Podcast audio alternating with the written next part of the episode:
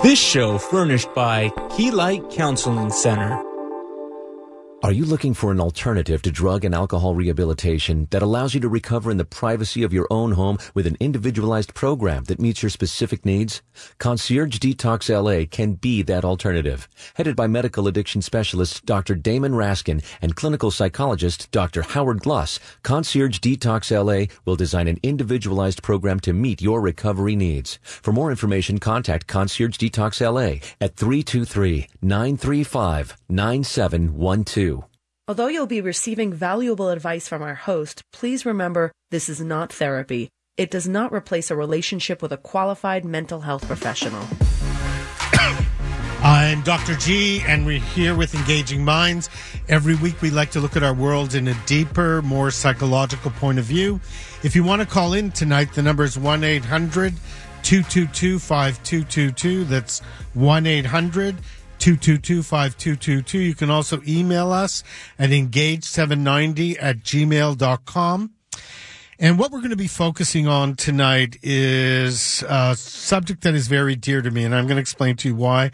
Then I'm going to bring on my panel. It's called Healing the Wounds of Trauma. And what got me thinking about this was a recent incident that happened here in California at Poway, uh, in Poway, where there was an attack on a Chabad synagogue that killed one person and injured three people. And it hit home for me because both my parents were Holocaust survivors, and I had grown up with a lot of trauma and uh, the experience of them and living through a lot of their trauma. Because as we know, trauma is something that affects you the rest of their li- the rest of your lives. When this incident happened, again, I always thought I live in this bubble where things like this don't happen to me. And suddenly that bubble was burst and my reality changed. And it brought me back to that experience of what my parents must have gone through in a, in some ways in a, in a very powerful way. But this is how these things, this is how hate crimes form a lot of times is that, uh, you know, it's what us psychologists call a projection of uh, some real internal hate onto a group of people that in my opinion a lot of times has something has more to do with the person who's committing the crime because there's something within them that a lot of times they hate very deeply and they want to project that onto someone that they feel is uh, activating that or they feel weaker or deserves their punishment and it hit me very deeply. And I thought about this concept of how we heal the wounds of trauma. And I wanted to organize a panel of experts who can help us deal with trauma from many different perspectives. Because trauma is not just, let's say, trauma about war. It could be sexual trauma. It could be uh, trauma that is related to any kind of abuse. There are people that are going to come on the talk. We'll be talking about trauma related to having a loved one being murdered.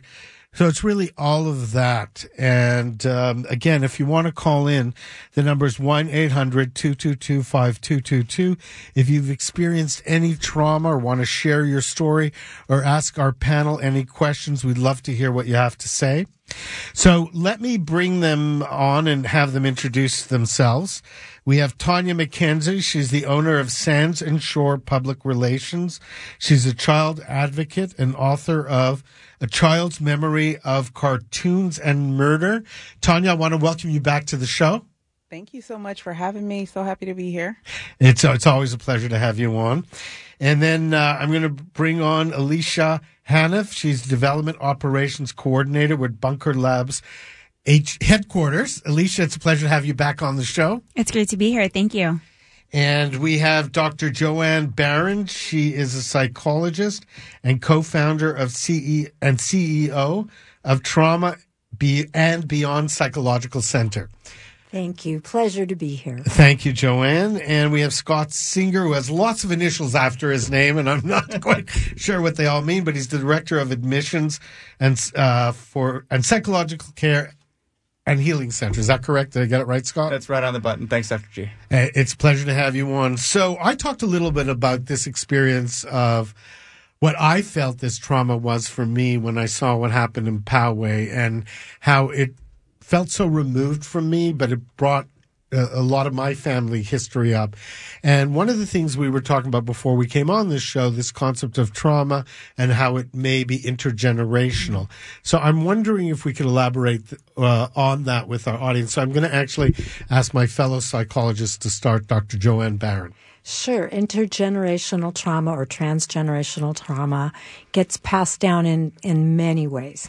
Um, it can be passed on in uterine. We know that uh, when mothers are pregnant and whatever experiences they're going through, it's going to affect the actual DNA of the child, but even in other ways. So the human the human brain and the nervous system of infants and children during particular critical developmental periods is formed and grows and adapts through the environment. And our earliest caregivers, usually our mothers or our parents, um, we their job, even though they don't know it, is to right. teach us to regulate our nervous system. So if our parents are suffering from unresolved trauma, that's going to get passed on to us. There's no way that they can help us to to regulate if they haven't learned to regulate their own nervous systems. So let me ask you a question actually around that because it's something I'm thinking about with a client. So maybe I can get some good uh, su- supervision here. Do you think that um, regulation, let's say being able to monitor that within yourself, do you think there's a time period for that, that if you don't get that skill, you may not ever be able to develop it? Well, I believe that the human brain is very plastic, but I think the first three years are very, very important.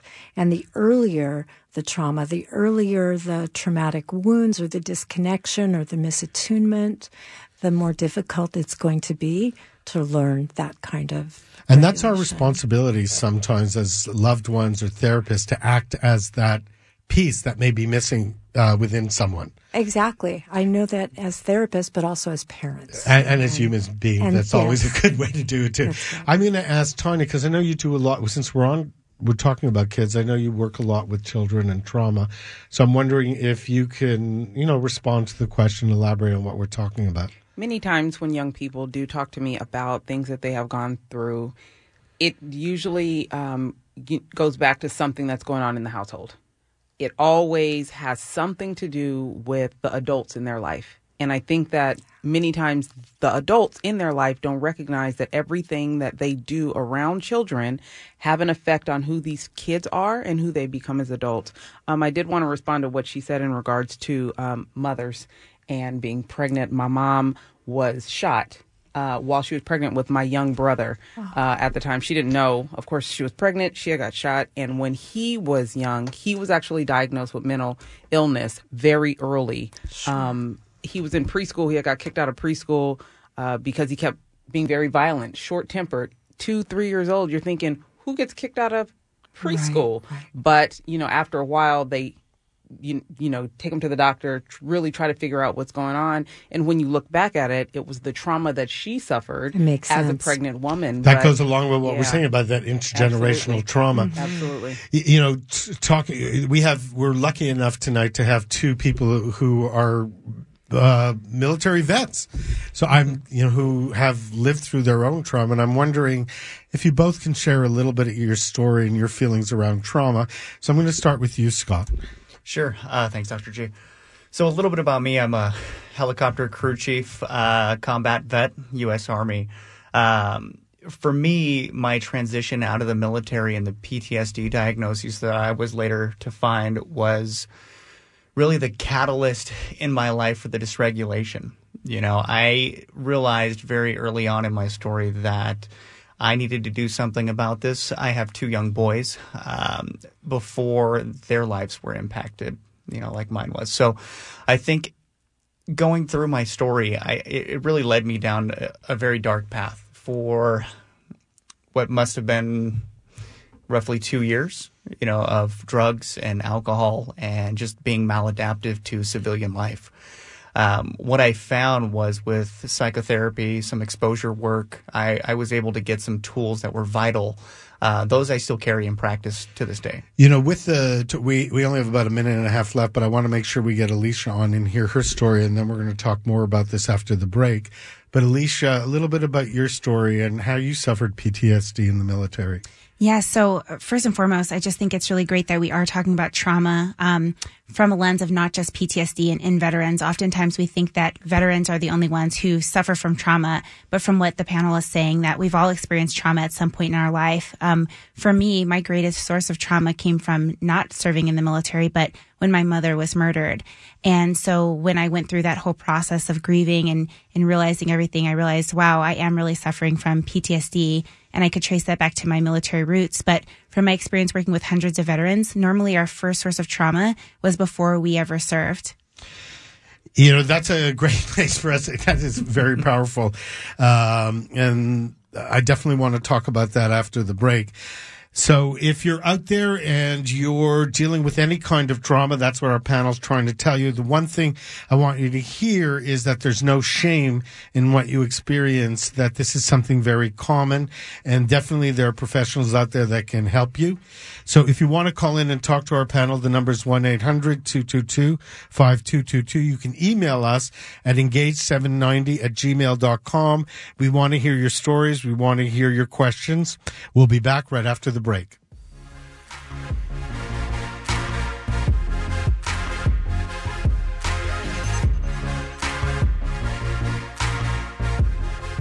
Are you looking for an alternative to drug and alcohol rehabilitation that allows you to recover in the privacy of your own home with an individualized program that meets your specific needs?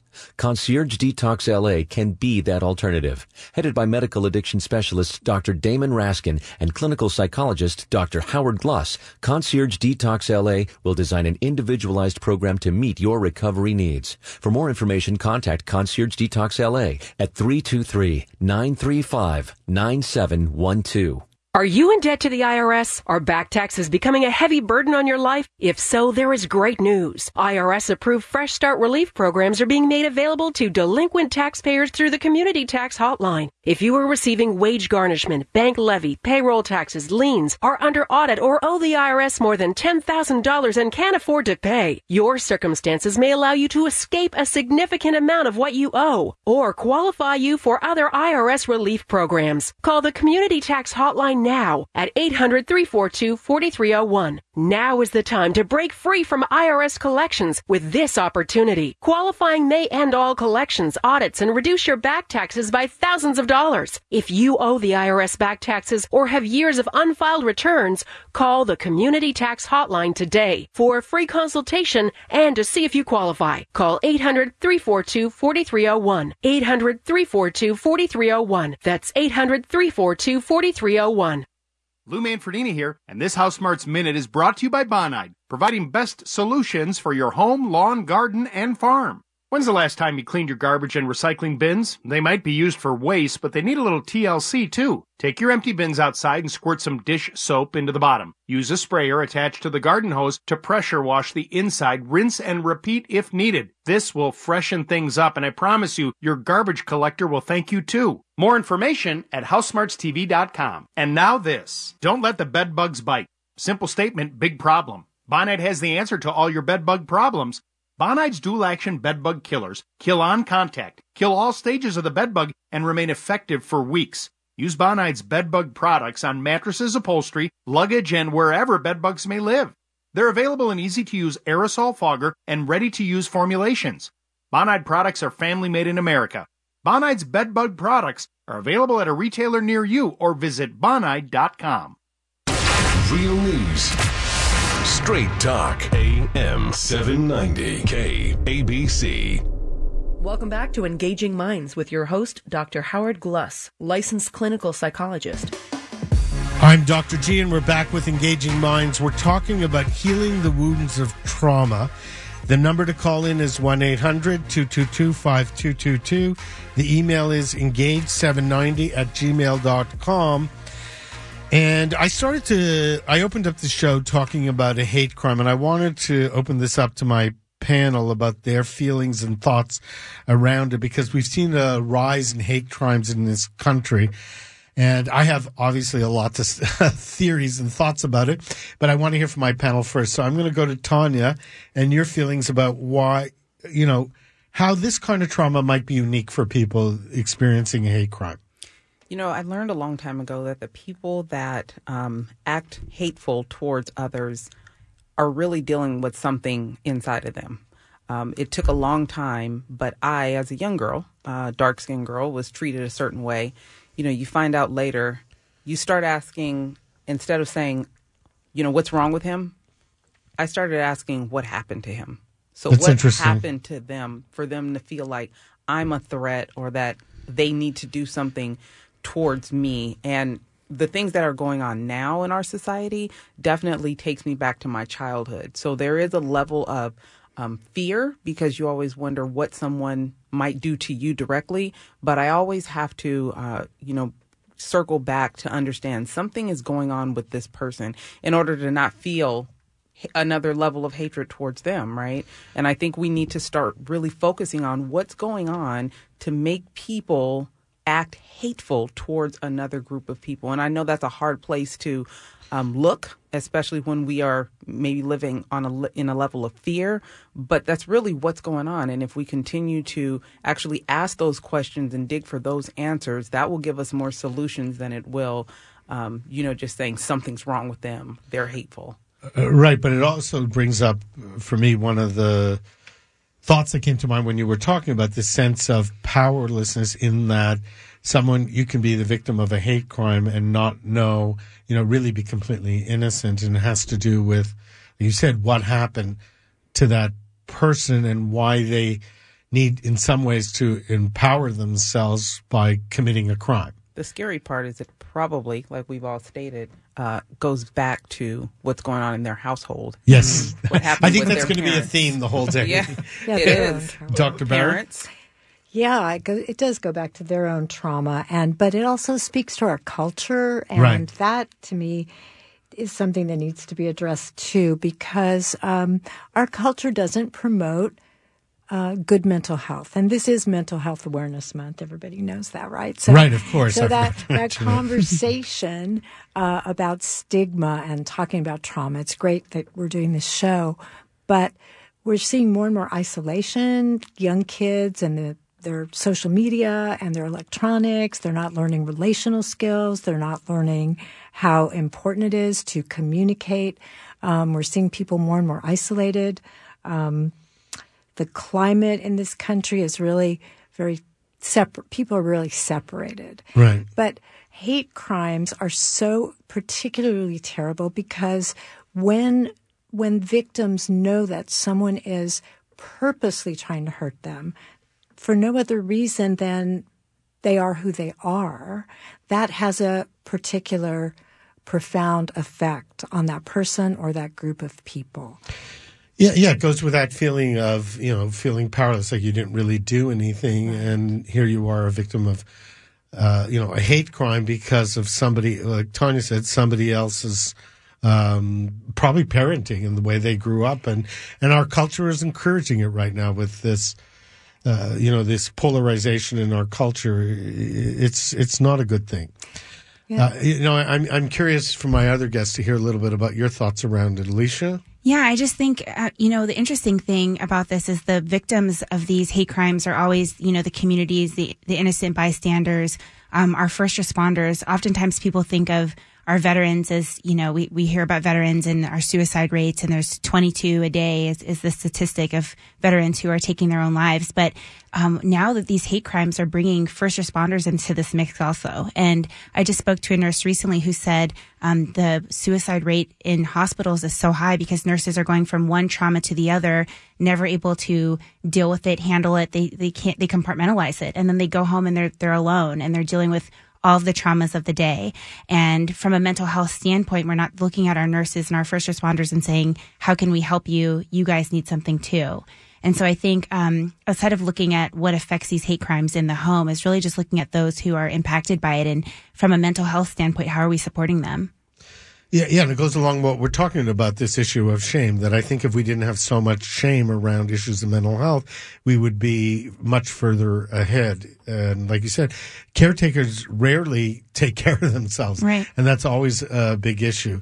Uh, Scott, I see you nodding your head, so I'm wondering what your thoughts are. Well, you know, I, I work in the admissions landscape, right, uh, for a mental health treatment center. And for me, you know, I'm on the phone, I would say, eight hours of the day looking at what those objectives look like, or objections look like, excuse me.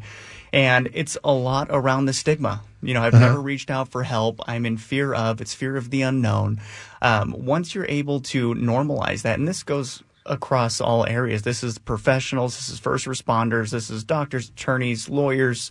Um, it's really broad reaching, but I think the missing piece and, and the undertone of all of this is the connection. I mean, it's connections in the household, it's connections within the community, it's knowing what's going on in your child's life, it's knowing what's going on in this professional's life.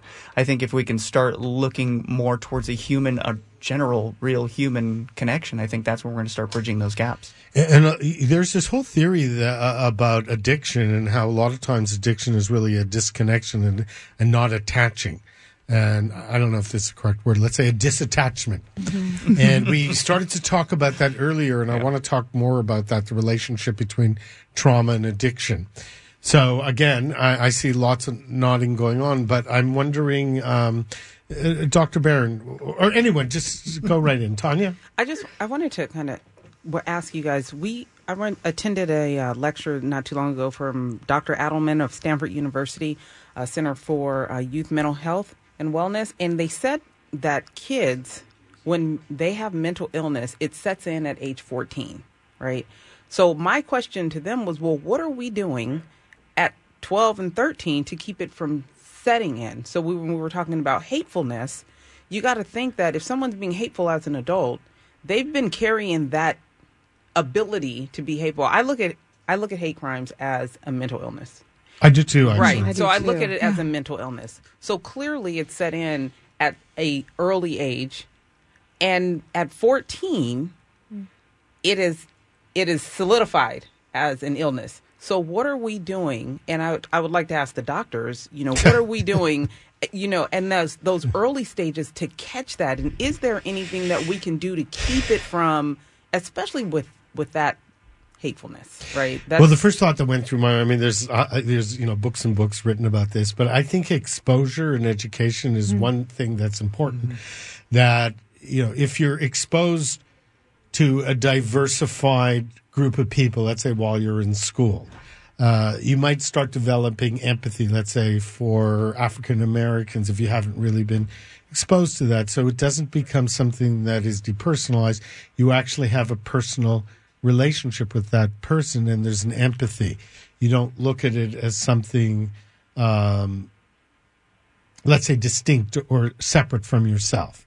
And I think, I believe the more we can do that with all kinds of groups of people, whether it's sexual orientation or culture, the more we can develop empathy, the more we have a chance of, um, I think, minimizing some hate crimes. I mean, that's one opinion. There's hundreds others. I'd love to hear from the group about that. Well, one of the things that I think is important, and, and that you hit on it, um, is that it, our culture doesn't really support good mental health because Absolutely. we wait until 13, 14, or until someone is already using or has an addiction or acts out violently. It really has to start much younger than that. And because our culture isn't very family friendly, you know, mothers are very important people. Mothers need a lot of support. And so it starts in the home. It starts with having mothers who haven't been through trauma, who have enough support to be emotionally well and stable while they're rearing their children, while they're raising their children. It starts with children having a home to come to that um, feels safe, secure, and welcoming. There's a study, the ACE study, Right. Adverse Childhood Experiences, that shows that when children grow up in poverty or violence or in, from divorced parents or when parents in going to jail, that they grow up not only to have many more mental health problems, but also physical health conditions as well. And and it goes to your statement about taking the importance of mental health that a lot of times we don't start looking at mental health issues till after the crime. Right. There's a caller. I want to take him on. His name is John. I'm going to open it up to our panel, and he's from Sherman Oaks, and I want to welcome him onto the show. Uh, John, it's a pleasure to have you on. Yeah, hello. Yes, hi, John. This is Dr. G. Oh, thank you. I'm in the show. Um, Yes, yeah, you are. Would- yeah. So your question is: Um, Is there a way to change the trauma we experience as a kid? Yeah, because I experienced a ton of trauma, and I really have not um, got any help. I'm 32 years old now, Right. Um, and a lot of it you guys were talking about was um, I come from a family with a, a lot of. Um, my dad was very abusive, uh, beating up my mom, you know, beating up my brothers and sisters, a lot of stuff. And I was raised in East LA, and so then there's another aspect of that. Um, there's a lot of gangs, and so I started. Uh, I got in a lot of trouble, and I started acting that out um, with violence um, and hate and racism, um, and that's what I was taught. And but well, that kind of goes old. along with what we're saying. So you're. Let me just help you out. Are you saying that can someone change their way? Can they heal trauma, which is what our show is about, and change their way? Uh, uh, let's say their belief system. Well, I think earlier you guys were talking, or Dr. Barron, I think her name is. She was Right. talking about the brain being plastic. Um, so I take that as flexible, um, and that uh, something with the central nervous system, and that um, right. You guys were talking about the younger that people get help, they can change, and that that in the brain uh, wiring and so on can change. But I was thinking, well, well, I'm 32 years old. Um, how do I change that? Well, that's a great question. We're going to go around. You know, we only have about a minute left before commercial, but I want you to stay on and we'll address it afterwards. But it goes along with what we're saying today about healing uh, the wounds of trauma. Each one of our person is going to have a strong opinion because they're experts in their own way. So I'm going to start with Alicia. What are your thoughts? What would you say to John? For one, John, I just want to say, you know, thank you for being so courageous and taking the first step and saying, I want to make a change. I think that's the first start. And um, reaching out for help and saying, I believe that there's more to me than the trauma that I've experienced. So I just want to say thank you for being vulnerable and courageous. And um, I know that there's a way for you to overcome this. It's just a matter of deciding who you want to be and what that looks like and finding the right help to get that. And the right exposure for that, too. Uh, Scott? Hey, John. Uh, thank you for calling in. Uh, I know it takes a lot. That phone feels like a thousand pounds on the end of it. Yes. Um, f- for me, I, I want to really encourage your your real search to try to find something different. Uh, willingness uh, to do something different is often the most difficult thing to cultivate. Um, looking at some form of psychotherapy treatment um, would probably be a great start, whether that's inpatient or outpatient or with an individual therapist. Um, it really helps to really do some deep fact finding and excavation and find out where this is coming from. It sounds like you have a lot of insight already. Now it's time to dig in deeper, I think, and start developing the tools. Scott, that. we're going to take a break, but uh, John, if you could stay on, that would be great. Your question was, is it too late? And none of us think it's too late. I'm Dr. G. We're going to be back right after the commercials. Welcome back to Engaging Minds with your host, Dr. Howard Gluss, licensed clinical psychologist. I'm Dr. G. We're back with Engaging Minds. We're talking about healing the wounds of trauma, and I want to bring our caller back on. His name is John, and he's calling in from Sherman Oaks. So I want to welcome him back to the show. Uh, John, it's a pleasure to have you back on. Yeah, I'm here. Uh, great, John. So we've been having a great discussion about your question, and my panel wants to share some of their insight. So I'm going to go back to Scott and then sort of go. Well, you can't see the order of our panel, but work our way down. so Scott, go ahead, and Alicia, you can chime in anytime. So So yeah, John, uh, Scott again. So really quick, so in, in looking at your question, if there's a way to change the trauma you experienced as a child, I don't think it's necessarily about changing the trauma. I think it's about changing the way you live with that, and then how those symptoms present in your daily life. Uh, one, I would look at the the alcohol piece. You, you said that a little bit in your story, and how you were taking care of yourself, and how that was part of the culture, uh, and you being raised in East Los Angeles. So I'm, I'm very familiar with the area, and you know I encourage you just to keep, to keep questioning where this is coming from, and then taking a proactive reach out into doing what you can do, uh, doing what you can do for yourself. Um, but yeah, I, I think that just overall, some individualized therapy, uh, looking at how these things are manifesting in your life, um, would really give you great benefit. And I, I want to also add to that. I think that's great advice, Scott. That in my experience, change happens through experience. And if you could put yourself in situations where you can have a different experience of what you grew up with, that's sort of organically might help some of the change uh, to happen. Uh, Dr. Barron? Yeah, um, thank you for calling in, John. Um, very good question. And I do believe that people can change at any age. I think that healing comes through relationship, just as our brain and our nervous system form in relationship to others. We heal in relationship to others. We don't do it alone.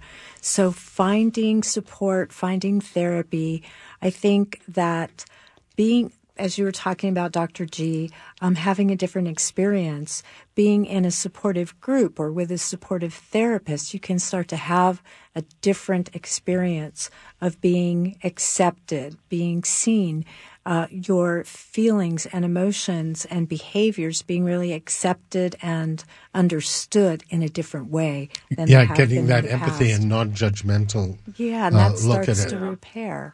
Uh, Tonya, yeah, that makes does that make sense, John? Yeah, it does make sense. I just wanted to say, I back about six years ago, I started attending um, church, and um, I met a minister there. And so, as far as you mentioned something about my beliefs earlier, but as far as my beliefs, I don't hold the same beliefs that I used to. Um, I didn't know I could do that until about six years ago. But but what happens with me is when, like, I'm at the gym or something happens, um, you know, somebody, you know, at the gym, you know, gets boisterous or, you know, acts tough or something comes out in the news or whatever, is that I find, I, I find myself not wanting to, to strike back at them or something, but I find myself getting anxious, um, and, and yeah, just a lot of anxiety. I, I, want Tonya to address it. Uh, Tonya, you have some great thoughts you can share with John. Absolutely. I, I applaud you for calling in. I wanted to say I think the most important thing is to make sure that you don't place yourself in situations where you are re traumatized.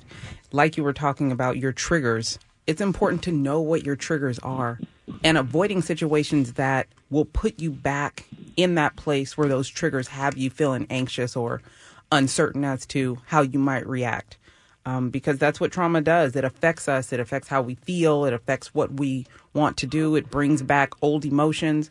So, most importantly, is making sure that you are not in situations where you are re traumatized or re triggered um, by some of those things that you know are unnecessary in your life. So, like they were saying before, knowing the life that you want to, knowing the life that you want to live and providing yourself with a trauma informed community that will not re traumatize you and support you in that life that you are trying to build. I think it's very important, even if that includes family, um, old friends. Those things are important to avoid just as much it is, as it is to build um, the type of life that you want to be in. Uh, I think that's great advice. So, John, I want to thank you very much for calling into the show. I hope we've been able to give you some great advice, and we wish you the best of luck in the future. Yeah, thank you very much. Thanks, John. Um, you were talking, you know, I want to address this to my panel. We're talking about the concept of trauma. How about we share with our audience ways of healing the wounds of trauma, what you would recommend as far as treatment? We've, we've addressed some of it in the conversation to John, but I want to hear a little bit more. Let's elaborate on it. So, Alicia, I'm going to start with you. Okay, thank you so much. So, in terms of he, I'm just so taken back by his story and how courageous too, he was, and um, I just right. my, my brain is still thinking about that. But in terms of healing my own trauma, uh, like I said, I was the biggest shock to me outside of my PTSD from the military was dealing with my mom's murder. Right. And I really found myself uh, feeling at the lowest of low, really struggling to balance that. And it brought up every other emotion I've ever felt in my life. And for me, the biggest thing was finding a sense of connectedness. And that's something that Bunker Labs has been tremendous and very instrumental in. And um, there's a theory called the self-determination theory by doctors um, Edward Deci and Ryan was the other one out of the University of Rochester. And they said there's three main principles of really feeling healing trauma, feeling connected and feeling like we belong. And that's connectedness, autonomy, and competence. And that's something I really found through Bunker Labs. And that's really how we help our veteran entrepreneurs. It's while we're an accelerator for entrepreneurship, at the heart of it is this tribe feeling and this helping soldiers transition. And I find that once we feel like we belong and we feel connected, from there we can really start to heal our wounds and feel like we belong again.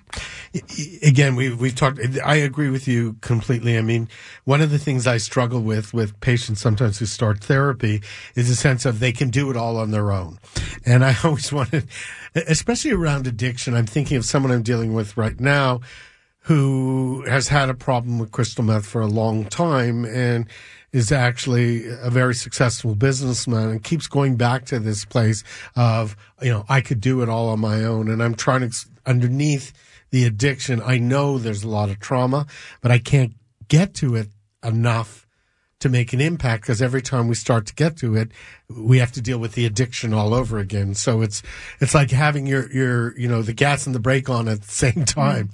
And, um, you know, I, I just think that, you know, he, this person keeps coming back to me with this thought of I can do it on my own. Yet when it comes to business, he has all these consultants around him. He has all these people working and it goes into that, um, you know, that, that shame around mental health that somehow he has to be able to do it on his own. And I, I, kind of make a joke with him and always say, "Great, how's it going?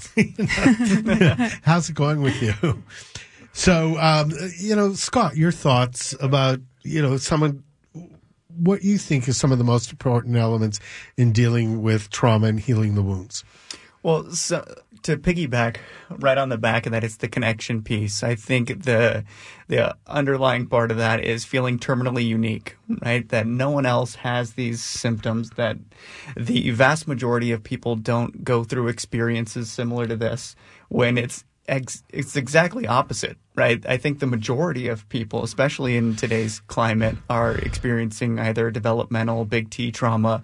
Uh, significant situations that dramatically impact their life. Uh, and to go back to the addictions piece, I think that's the common outlet.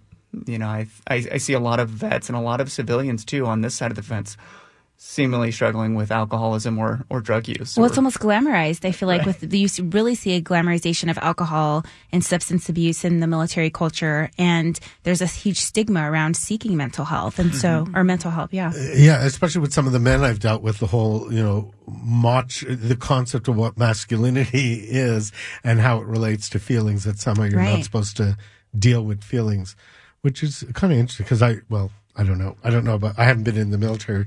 but as far as the training goes and how it's related to dealing with feelings. It's a drink water and change your socks mentality. Right. And we're really trained to be warriors. You know, when, when we're in the military, you think of, you know, fighters and these military and, you know, we have all this training and leadership and we do have all of these really great skills that we bring to the table, but we're, we're raised in this warrior mentality. And when we get out, people are thanking us for our service as if our service has stopped and we're no longer relevant and needed. Right. And so what that feels like is now we're, we're taking on a victim mentality from a warrior mentality. So it's, it's almost a double slap in the face. Now I'm a victim and now I, I need this mental health that I thought I was too tough to need. Yeah, it's very confusing. We're going to stop for a break. If you want to call in, if you want to talk to our panel about trauma, if you have a story to share, we'd love to hear from you. Our number is 1-800-222-5222. You could also email us at engage790 at gmail.com. I'm Dr. G. We'll be back right after the commercials. I'm Dr. G, and we're back with the final segment of our show. We're talking about healing the wounds of trauma, and um, I want to take on. We have a couple callers. We're going to at least try to get one on uh, before the end of the show. Her name is Irma, and she's from Los Alamitos. And uh, first of all, let me welcome her to the show. So, Irma, it's a pleasure to have you on. Thank you very much, sir. Uh, so your question is that uh, you have PTSD and you need help looking for suggestions. Is that correct? Yes, this PTSD is from my terrible childhood.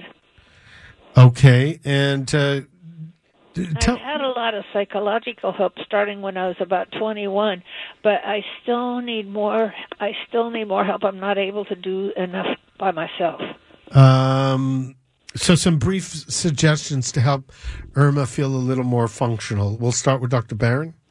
Well, I'd really have to know more about Sure. what you're talking about, Irma. But there, uh, Los Alamitos, I'm not sure where that is, But in look, California, it's near it's it's in Orange County. in Orange County. So, as we were all talking about, it's really important to have a community, a group, um, a connection with others where you can feel safe and you can feel supported in your recovery. I think that's one of the first. So things. community is really important. Tonya? I would say know your triggers. You have to at least acknowledge um, the things that set you off and avoid those. Um, there are things that, from my own personal childhood, watching um, my mom get shot and her boyfriend get murdered, there are certain songs that trigger me. There's certain situations like um, parties. Um, I don't I don't attend them, and maybe that doesn't work for most people my age. But um, if I know that it's something that sets me off, or it triggers me, or it triggers my PTSD, I have to avoid I think it. that's great I have advice. to Yeah. it. You have to be honest with yourself. Scott? Yes. I would look at my resources in my local area, maybe an outpatient program. I don't know what your scheduling or availability is. If it's a situation to where it's very acute, I would say, hey, look and explore the residential treatment world. Um, there's all kinds of facilities out there with various resources. Or, you know, if you're not able to go into a residential program, look at a partial or intensive outpatient program. And I want to add to that that Irma, you said that you had some psychotherapy. You know, dealing with trauma is a lifelong issue, and it'll come up in different ways at different periods of your life. So the goal is really to have to decrease the intensity of of being re-traumatized. So there's no shame in getting help. Uh, really, no matter no matter what is going on, it's not like you know I did it once and now it's over, or you know I got some antibiotics and I'm cured. It doesn't. The mechanics don't really work that way. Alicia. Yes, Irma. And like Dr. G said, it is a lifelong mission of dealing with your trauma, but just realize that you have the choice to let this define you or to not let it define you. So really identify what your trauma points are, breathe through them, and find some steps and some resources to help you overcome this so that your trauma doesn't define you. But the choice is yours. You have the power to deal with it. I think this is great advice, Irma. I want to I want to thank you for calling in on the show, and please call in some other time. Thank you. You're welcome. Okay, and I we have Mark. Uh, he's calling in from Westwood. I just want to hear his comment about trauma. So, Mark, I want to welcome you to the show. Yeah, love your show. Um, Thank you, Mark. My, yeah, my uh, background is more. I, I did uh, some years of psychoanalysis. You know, obviously Freudian based, but uh, I just had a thought, and some of it I think is a little bit general thinking. I try to think outside of my own experiences, but uh, you know, uh, it wasn't super traumatic my childhood, but there was enough issues that uh, you know I wanted to look deeper inside, and I found psychoanalysis uh, really helpful. And just in Dr. G, when you were talking about your patient who has a problem where he wants to do it on his own, and I was looking at a little bit of a tie-in, even with this nice gentleman who called in with his own background with drugs and and violence, etc. My feeling in general about people, I apply it to myself, but I think it's a human experience. I just wanted to throw it out to your panel and you, Dr. G, is that I think one of the problems that people have until they dig deep and see it is that they're also breaking with their childhood and with their parents. And I think it's very painful when people have mm-hmm. to start to look down on a parental figure and also see that they weren't protected and they weren't safe. And that brings up another layer of emotions of feeling abandoned and angry and disassociated. And then I think there's an element of some of your identity as a childhood will then change with the new person you want to become in some ways, and that can be frightening. And of course, you have to take the big leap and realize you're still going to be you, but a different you. And I just wanted to throw that. First of all, Mark, I think these are great comments. Unfortunately, we don't have a lot of time, but they're really great comments. What you're saying is there's anxiety on both sides of the fence. There's anxiety and fear about letting go of and seeing an experience for the reality of what it is, and then there's anxiety and growth. I'm going to go around to my panel and have them address it, and also give the give uh, their personal information out to our audience if people want to get in touch with them. So I'm going to start with Tonya. If you want to make a comment on what Mark had to say or share any of your thoughts or feelings. I think you're spot on. And I wrote my book, um, A Child's Memories of Cartoons and Murder, for that particular reason. Part of um, healing is the honesty and acknowledging, right? So the acknowledgement portion of it. Uh, when I was a, when you're a kid and you're going through trauma, many times we hide it. We wear a mask. Um, and it took me until my adulthood to be able to acknowledge the things that I had gone through and then have these honest conversations with my mom. Um, and that, that brought on a lot of healing. So I did write about that. um, in my book, and because the healing had started, um, I was able to get through that. So um, that's definitely something you can you can always look at. So, Tonya, why don't you go ahead with the time that we have, share your information as far as how people can get in touch with you? I'm pretty easy. You can find me at tonyamckenzie.com. That's T O N Y A M C K E N Z I E. Uh, dot com or I'm on Instagram and uh, Twitter at P R B I Z M O M and your um, that's my podcast. And my podcast. Yes, you can check us out at My Morning Coffee. Um, and it is me. Uh, we have a therapist and also an officer and fashionista. So we discuss all those things from three different generations 30s, 40s, and 50s. And we all have some good stuff. That's great information. Thank Thank, thank you, Tonya. We just have a few minutes left, so I'm going to go to Dr. Barron. And first, why don't you share your information with our audience, how they can get in touch with you? You can get in touch with me at our center. It's called Trauma and Beyond Psychological Center.com. Um, our phone number is 818 351 3511. And um, we do offer outpatient services for people who have developmental or shock trauma. You know, before we answer Mark, I want to make sure we only have three minutes left, that everyone gets their contact information shared. So, Scott, if people want to get in touch with you, Yeah, uh, I'm at Psychological Care and Healing Center. The phone line is 888 724 0040. and It's primary mental health, both in residence treatment and outpatient services.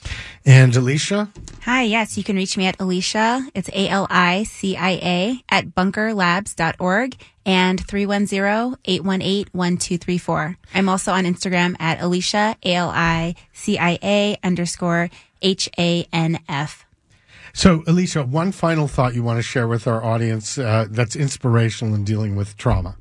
Yes, I just think that, as I said a, a minute ago, um, the choice is yours. When my mother was murdered, I sat down in front of my brothers and I said, this is going to be a defining moment for us. We have to choose how we let this define us. So that you have that, you have the power, you're stronger than you know, and it's and your life to live. Choices. Yeah, the choice yeah, is and yours. you can get the help. You get, can get the help you need in order to create some distance from the trauma to be able to have some free will and make those choices.